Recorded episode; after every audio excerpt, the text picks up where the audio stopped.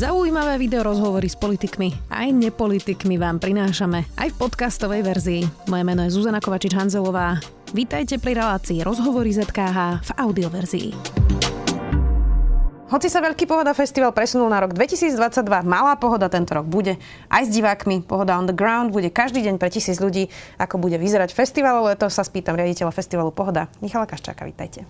Dobrý deň. Keď sme tu naposledy sedeli, uh, tak ste sa chystali ešte normálne na pohodu, aj keď už teda ste mali nejaké vykričníky, tak ste ju museli opäť presunúť na 2022. Uh, ako veľmi to bolelo? Ja sa priznám, že všetci sme boli veľkí optimisti. Keď sa rozbehla vakcinácia, keď sa proste vyzeralo všetko v podstate fajn. Uh, veľmi dobre reagovala agentská scéna, takže pokračovali bookingy, všetko vyzeralo v podstate dobre. No ale potom realita nás dobehla znova a ja mám pocit, že sme už ale tak vytrenovaní všetko prekladať, meniť, prispôsobovať sa, snažiť sa pochopiť rôzne úskalia rôznych nariadení, že už sme to prijali ako nevyhnutnosť. Vy ste mi vlastne naposledy hovorili, že eh, veľa záleží od toho, že či ľudia budú chcieť naspäť svoje listky a môžu vás teda podporiť a nevypýtať si ich naspäť. To ako dopadlo? Presúvajú to ľudia na ďalší rok? Áno, presunuli to znova ešte o ďalší rok a to je pre nás obrovská vzprúha. To, a to je niečo, čo ja verím, že to ľudia cítia aj, aj ako veľkú podporu festivalu, ale ja, ja chcem povedať, že to je niečo, čo nás drží nad vodou. Drží nás to nad vodou ako tým, drží nás to nad vodou vôbec, že vlastne máme chuť niečo robiť aj tento rok a o to viac sa na, na ten ročník 2022 tešíme. No a teraz si povedzme, že ako bude vlastne vyzerať tá pohoda underground, to je teda, nazvime to tak pracovne malá pohoda e, tento rok. Ako, ako si to má človek predstaviť? E, tisíc ľudí denne, to je teda, myslím si, že hranica, ktorá je legálna, hej, podľa opatrení, takže ako to bude vyzerať? No ono, ono je to tak, že, že my v podstate ešte nevieme, či to na 100% bude. A nevieme, či to na 100% bude kvôli tomu, že Trenčín je stále žltý okres. Čakáme, kým bude zelený. V, tom zelen, v tej zelenej fáze my si môžeme dovoliť mať tisíc ľudí na mieste, tisíc unikátnych návštevníkov každý deň. A je to vlastne, takže všetci sme ale optimisti. Vývoj je dobrý, komunikujeme veľmi aktívne s regionálnym úradom verejného zdravotníctva a predpokladajú aj oni, odborníčky, s ktorými my komunikujeme, že festival sa bude môcť konať, respektíve, že Trenčín bude v zelenej fáze, lebo to je v podstate rozhodujúce.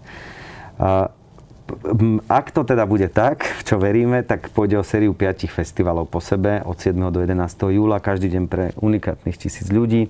S tým, že... Čiže nemôže si niekto kúpiť na 3 dní? Výstavka. Môže, ale musí vždy výjsť von, znovu, znovu prejsť tým procesom registrácie, mm-hmm. respektíve testovania, respektíve proste dok- dokladovania toho, či bol alebo nebol očkovaný a, a vstúpi vlastne na novo. Mm-hmm. Aký je program? Na čo sa majú ľudia tešiť? Program je zostavený tak, že vlastne jeden stage sme si kuratorovali my. E, z, z takých tých troch najväčších stageov dva sme pustili e, klubom. Každý deň dvom iným klubom, čiže dokopy predstavujeme 10 slovenských klubov, ktoré si predstavia veci, ktoré si bukli oni mali absolútnu slobodu. Plus je tam ešte k tomu ako bonusový kultúrny prostriedok T3, ktorý pricestuje z Trnavského myta do Trenčína a potom bude cestovať na to iné, iné mieste. Áno, uh-huh. električka, legendárna električka z Bratislavy. A k tomu ešte budeme mať samozrejme tam pre diskusie, literatúru a podobne. Budeme mať veľmi veľa vizuálneho umenia. Budeme mať taký vysunutý stage v radári. No, čiže je to vlastne tak, že e, program na tom našom stage sa nemení. 5 dní po sebe hrajú medzinárodné kapely, rovnaké. A programy na všetkých zvyšných podiach sa každý deň obmieniajú. No inak e, my sme spolu zažili minulý rok pohodu, kde nebol nikto, iba vystupujúci. Ja som tam vtedy moderovala diskusiu s Pavlom Čekanom, s, s vedcom. A bolo to bizarný zážitok, to prázdne letisko. Uh, tento rok tam namiesto 30 tisíc ľudí bude tisíc, takže znova bizarný zážitok pre vás? Áno, ale verím, že už z oveľa pozitívnejšej stránky. Ja som bol veľmi rád, že sme si prešli aj, no nebol som rád, že sme si museli tým prejsť, ale že sme sa rozhodli realizovať aj minuloročnú verziu festivalu, pretože tiež sme sa naučili veľa vecí a minimálne sme nejaký čas strávili na letisku. E, čo sa týka tohto roku, tak tam nastane podľa mňa veľmi veľa zaujímavých v situácii, pretože vlastne celý festival bude sústredený na ploche, kde býva hlavné pódium počas regulárnych rokov, pretože je tam len tisíc, tisíc ľudí. Runway bude úplne prázdna, tam ľudia budú môcť korčulovať, budú môcť skateovať, čiže sú tam veci, ktoré na bežnej pohode nie sú možné. Camping bude priamo v centre areálu, tam, kde bývajú slnečnice, respektíve okolo. Taká malá zóna, gastro, všetko bude vlastne sústredené veľmi pokope, čiže bude festival veľmi kompaktný. Budeme mať aj caravan park, par, parking, aj autokemping priamo vlastne v centre. Takže verím tomu, že napríklad sa ľudia dostanú aj do radaru, kde by sa bežne nemali ako dostať, lebo ten sa nachádza v backstage každý rok, ten už je vlastne mimo toho priestoru pre návštevníkov. Takže verím, že to pôjde o silný zážitok. A ja sa veľmi teším hlavne z toho, že vôbec, a verím v to, že to tak bude, sa budeme môcť na Trenčianskom letisku stretnúť, lebo pre mňa je to miesto magické. Uh-huh. Inak tak môžete vlastne všetkých poznať aj po mene, keď sa bude tisíc ľudí. Je to možné, že to nakoniec tak dopadne každý deň. sa budete zoznávať vlastne. Tak. Rozumiem. E, pre niekoho, kto sa tam teda chystá, aké sú tie opatrenia? Dajme tomu, že uh, nie je zaočkovaný, pre očkovaných je to asi jasné, tí môžu prísť, keď majú nejaký čas po prvej a druhej dávke. Dúfajme, že to je čím viac ľudí samozrejme, ale ak niekto ešte nie je zaočkovaný, tak uh, aké musí splniť podmienky? Áno, súhlasím s vami, že je dôležité, aby sa ľudia dali očkovať, takže to plne podporujeme aj my ako festival a nielen náš, podporuje to celá festivalová scéna na Slovensku. Neviem o jedinom promotérovi alebo organizátorovi e, akcií, ktorý by nepodporoval očkovanie. Čiže nie sú antivaxery promotéri? Ne, nepoznám nikoho takého. Možno, sa, možno existujú, ale nepoznám. Mm. Každý si uvedomuje, aké je to dôležité preto, aby sme mohli robiť to, čo máme radi. Čo sa týka tých samotných opatrení, tak už u nás platí to, že vlastne po 22 dní po ak- dávke akékoľvek vakcíny človek nemusí byť testovaný, keď pôjde na hromadné podujatie. A my to vlastne budeme mať tak, že keď človek príde na letisko, bude tam veľká zóna, kde budú testovacie centra, kde budú registračné centra a potom, kde budú akreditácie a samotný vstup. Čiže človek príde na letisko, buď e, nejakým spôsobom zdokladuje, že bol očkovaný, potom môže ísť rovno k turniketom sa mu vlastne splatní lístok a, a, alebo ak nebol teda očkovaný alebo očkovaná, tak príde do testovacieho centra, tam budeme robiť testy. Keď niekomu vyjde pozitívny test, tak ešte budeme podporovať len testami alebo PCR testami. Čiže vlastne budeme akoby overovať, či nevyšiel falošne pozitívny test. To, čo mal robiť štát počas celej druhej vlny, a, No a potom vlastne po, tých, po týchto procedúrach sa stane ten lístok platným a tých ľudí vlastne vpustiť dnu. Budeme robiť dokonca aj predregistráciu, bude sa môcť, budú sa môcť ľudia registrovať od budúceho útorka. Čiže vlastne tiež je to o tom od útorka 29. júna, tak presne. A bude to tak, že sa tým, od toho si slúbujeme urýchlenie celej tej procedúry na vstupe. Uh-huh. Inak vy teda e, predpokladám, že diskutujete aj s inými uh, organizátormi festivalu, tak ako bude vyzerať vlastne leto na Slovensku? Myslím to festivalové leto, lebo je to celé také opatrné z pochopiteľných dôvodov. Veľa sa teraz hovorí práve o delta variante, ktorý práve na hromadných podujatiach je riziko, že sa šíri napríklad futbalové zápasy v Maďarsku. Um, tam teda žiadne opatrenia veľmi nie sú zavedené, takže tam bolo naozaj 60 tisíc ľudí. Um, tak teda, aké bude to leto? Ako to bude vyzerať a máte z toho obavy? No hlavne tá neistota je samozrejme veľmi veľká. My si nemôžeme byť istí, že vôbec ešte festival bude. A čo sa týka futbalu, to je absurdné. Ja sa priznám, že keď to občas vidím, tak sa cítim ako v, úplne že v absurdnej hre, že my sa bavíme o tom, či môže ísť 50 ľudí do interiéru, za akých podmienok, alebo 200 do exteriéru. A tu sa vlastne bavíme o tisíckach. Nie je to bohužiaľ len záležitosť Maďarska. Vlastne mám pocit, že kapitulovala pred silou športu celá Európa. Hmm. No a... Má ten futbal nejakú privilegovanú pozíciu? Lebo... Myslím si, že má. A čím to je?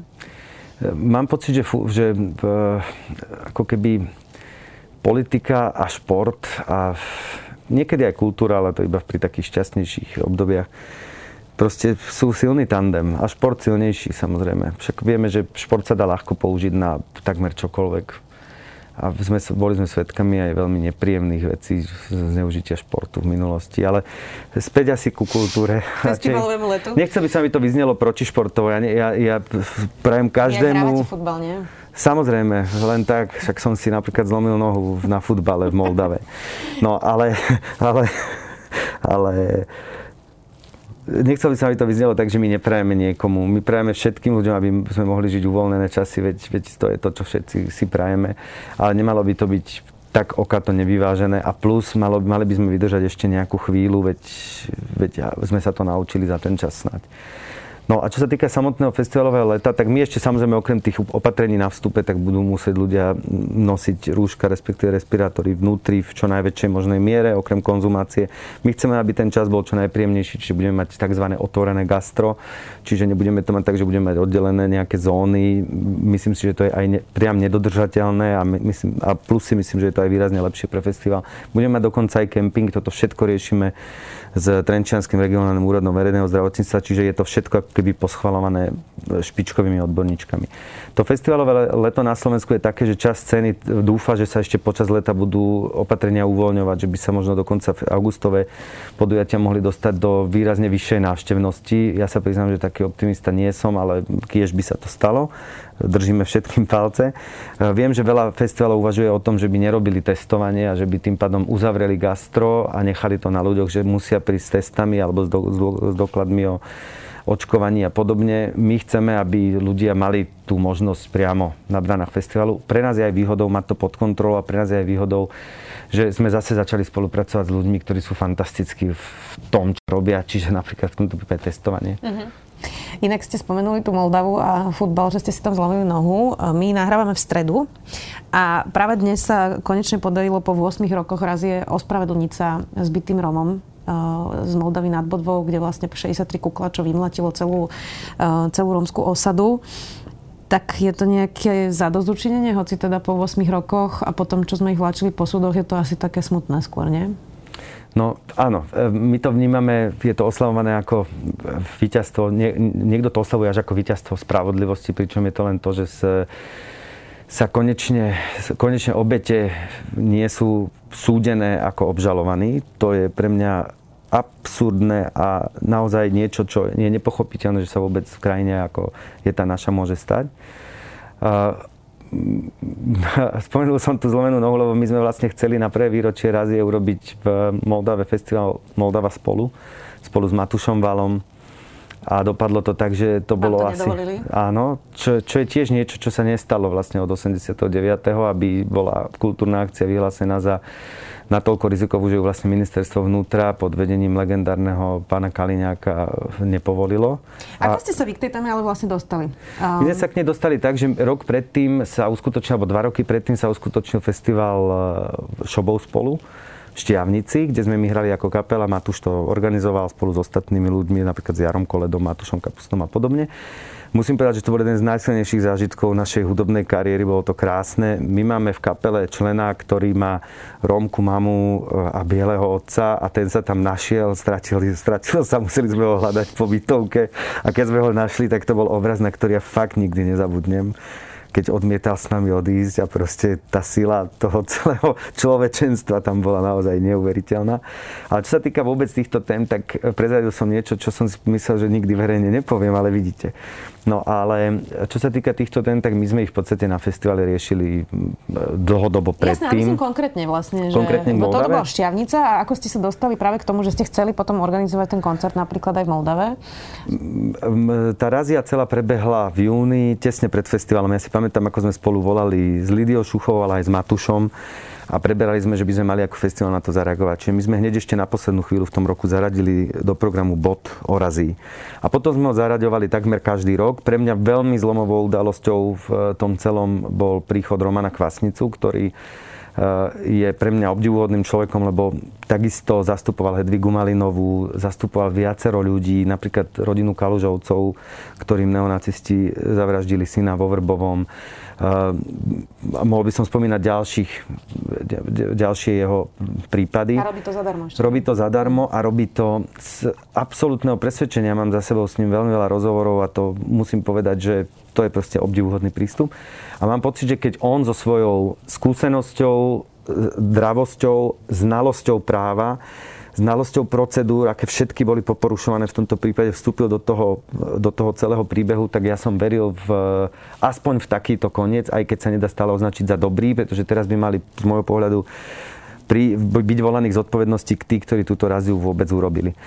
Čo ja považujem za úplne neuveriteľné je, že doteraz e, ľudia, ktorí e, za tou raziou stáli, ako napríklad Robert Kaliňák alebo Robert Fico, sa zastávajú tej samotnej razie ešte absurdnejšie je to vo svetle toho, že šlo o ráziu voči najzraniteľnejšej skupine obyvateľstva, najchudobnejším ľuďom v obyčajnej osade a títo ľudia sa nazývajú sociálno-demokratickí politici. Čiže to bolo naozaj niečo, čo pre mňa bolo postavené úplne na hlavu. A doteraz je Podobne sa spravil mimochodom k Hedvige Malinovej. Nedávno som počul vyjadrenia Roma, e, pána Kaliňáka, že, že si stále stojí za tým, že ona si útok vymyslela a ja nedokážem pochopiť, ako niekto dokáže tak systematicky a dlhodobo klamať, pretože som si 100% istý, že vedia, že tvrdia nezmysly tí ľudia. Mal by sa Robert Kaliňák ospravedlniť? Roman? Podľa mňa samozrejme, aj keď neviem, či o to, to stoja. Nie, práve som povedal, neviem, či o to stoja, pretože pre mňa to bola a stále je tak negatívna postava, čo sa týka vlastne našej politickej scény, že neviem, či keby som ja bol v ich pozícii, že by som čakal zrovna od neho nejaké ospravedlnenie. Myslím si, že že už toto gesto je, je veľmi silné a veľmi dobré, že prišlo. To gesto samotné je naozaj, naozaj dôležité a myslím si, že je to fajn. Teraz ešte by mal podľa mňa ten proces pokračovať, aby bolo jasné, že Nezáleží na tom, nakoľko ste silní, nakoľko máte e, veľa peňazí a podobne, ale keď vás niekto bezdôvodne napadne, a jedno, či to je policajt, alebo sú to nejakí neonacisti, ako v prípade Hedvigy, takže by tí páchatelia mali byť potrestaní a obete by mali byť nejakým spôsobom sa dopracovať k nejakej satisfakcii a nie naopak. Takže toto boli toto spájalo tie príbehy. No a my sme potom ešte zažili takú tú, takú tú situáciu, že sme tam chceli pripraviť kultúrne podujatie. Ja sa priznám, že vtedy som zažil veľké rozčarovanie aj z prístupu samozprávy, lebo my sme naozaj vstúpili do organizácie so všetkým, čo poznáme z, veľkej, z veľkého festivalu, čiže E, opatrenia, usmerňovanie dopravy, proste všetky kroky, ktoré festival musí splniť, akýkoľvek, od malých po veľ, veľké festivaly. A napriek tomu to bolo vyhlásené za riziko. Preto sme tam vlastne deň predtým prišli a zahrali sme si s ľuďmi z osady aspoň futbal. Mm-hmm. A tam ste si zlomili nohu. A tam som si zlomil sám sebe nohu pri pokuse o nožničky, druhé v mojom živote. Takže... Um, poďme ešte na jednu tému a to je e, to, že ako vlastne štát pomohol kultúre, ktorá teda e, najviac bola zatvorená, najdlhšie bola zatvorená, ešte stále teda platia reštrikcie pomerne veľké. Um, ministerka kultúry Milanová tu bola, neviem, asi 5-6 týždňov dozadu a teda vykreslovalo to ako, že je to vyriešené, sú schémy, ktoré podporujú kultúrny priemysel. Tak ako to vyzerá v praxi napríklad pre vás? Podporilo vás ministerstvo kultúry? Pomohlo vám vlastne v tejto situácii, keď už druhýkrát ste museli odkladať najväčší festival na Slovensku? Ministerstvo kultúry nie a mm, ani nie je tak nastavené, aby mohlo ono samo o sebe pomáhať. Ja opäť zdôrazním to, že myslím si, že v prvom rade zlyhalo Ministerstvo práce, sociálnych vecí a rodiny, ktoré nastavilo hneď prvú pomoc zle a doteraz je veľmi veľa neopravených vecí a, a nefunkčných. A ja som z toho prekvapený a vôbec tomu nerozumiem. My sme boli riešení pod schémou ministerstva hospodárstva a samozrejme je možné, že ľudia z ministerstva kultúry zapracovali, aby tieto schémy na ostatných ministerstvách vznikli, takže ja nechcem, aby to vyznelo tak, že ako keby na ministerstve kultúry sa nerobilo nič. Ale zároveň musím povedať, že ten prístup je v podstate stále rovnaký, ako bol celý čas. My stále riešime marec 2020. E, naši festivaloví kolegovia a kolegyne zo zahraničia už e, riešia záchranné systémy na toto leto, respektíve jeseň, ktorá má prísť s očakávanými ďalšími vlnami a podobne. Čiže sme výrazne pozadu a e, my napríklad ako festival sme poberali príspevok na zamestnanosť, pretože sme festival s 12 zamestnancami na plný, plný úvezok a plus sme požiadali, na, požiadali o podporu z ministerstva hospodárstva, ale tam nevieme výsledok, pretože tam sa to zaseklo na známom spore medzi dvoma silnými egami vo vláde, údajne Samozrejme, to nikto nepotvrdí oficiálne. A doteraz nevieme, že či sme splnili, nesplnili, či dostaneme podporu alebo nedostaneme. A v podstate to je, to je všetko. Je v tom naozaj taký chaos, ako všetci popisujú?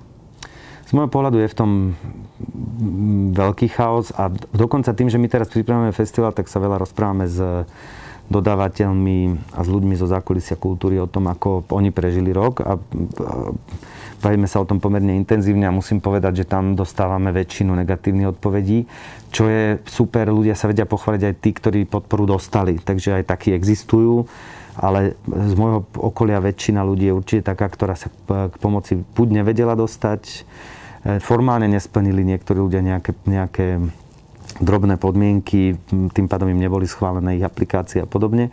A ja mám pocit, že, že ide o zlyhanie. Ja som sa nikdy, ne, vždy som to mal tak, že som sa snažil nespoliehať sa na, na štát, alebo že si nemyslím, že štát musí sanovať úplne všetko, ale v takejto výnimočnej situácii si myslím, že tá úloha štátu mala byť výrazne proaktívnejšia, mala byť oveľa viac postavená na nedôvere a nie na, nedô, na dôvere a nie na nedôvere, pretože my sme vlastne všetko postavili na tom, že že sa tak krúto nastavili podmienky a toľko prekážok, že že už len vyplniť to je náročné. Na to si ľudia najímali externé firmy a špecialistov a špecialistky, len aby to dokázali vôbec, vôbec vyplniť. A potom, keď tam prišlo k akejkoľvek drobnej chybe, tak boli tí ľudia obviňovaní, že si vymýšľajú a že vlastne chcú obiť systém. A to vôbec proste nie je pravda. Takže mňa sklamalo hlavne, hlavne ma sklamala úroveň nedôvery, aká, aká zavládla vlastne pri riešení pandémie na Slovensku. A musím povedať, že tá v podstate trvá doteraz. Mm, ja nechcem inak to tak negatívne zakončiť, lebo začali sme pozitívne, tak, ale bohužiaľ. Um, veľa sa hovorí o tom, že kultúra, nejaká časť teda kultúry sa nespamätá z tohto a že vlastne tí ľudia už poodchádzali do iných odvetví. Tak máte nejaký odhad, že um, keď budeme rátať škody, že ako na tom bude kultúra? Mne je najviac ľúto to, že sa vôbec nemôžu akcie konať. Mne, veľmi sa sústredíme na ekonomiku, čo je prirodzené, ale tie ekonomické škody sú veľké, ale mám pocit, že kultúrne škody a spoločenské škody sú ešte väčšie. Nemusíme sa dostať možno do nejakých filozofických debat o dôležitosti umenia, kultúry, lebo na to je asi, na to teraz nie je úplne priestor.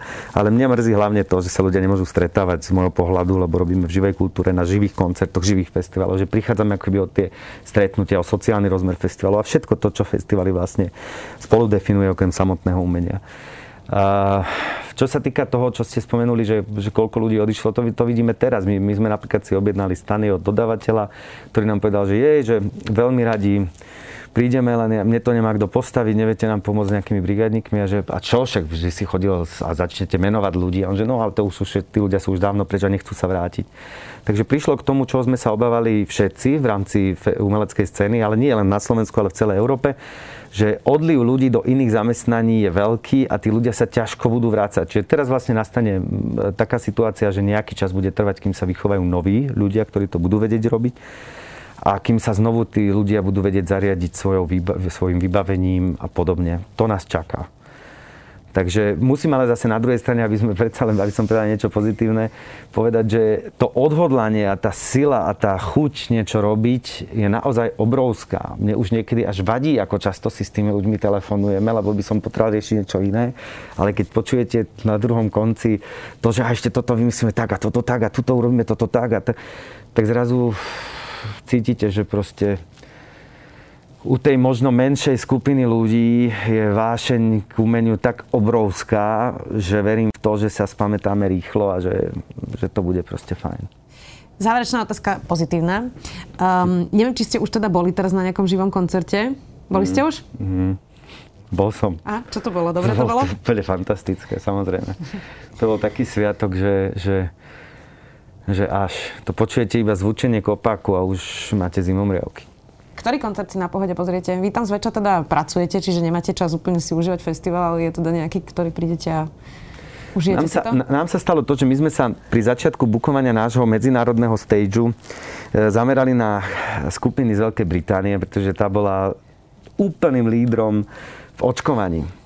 Potom sa všetko pokazilo a Veľká Británia je teraz pre nás čierna, čierna krajina a kvôli reštrikciám, ktoré majú oni doma, nie ktoré máme my tu, nám veľká časť britských kapiel zrušila účasť pár dní dozadu. Museli sme ich rýchlo nahrádzať a to sú naozaj, tam sa podarili niektoré zázračné veci, ale bol som prekvapený, ako rýchlo vedeli agenti a agentky kapiel reagovať.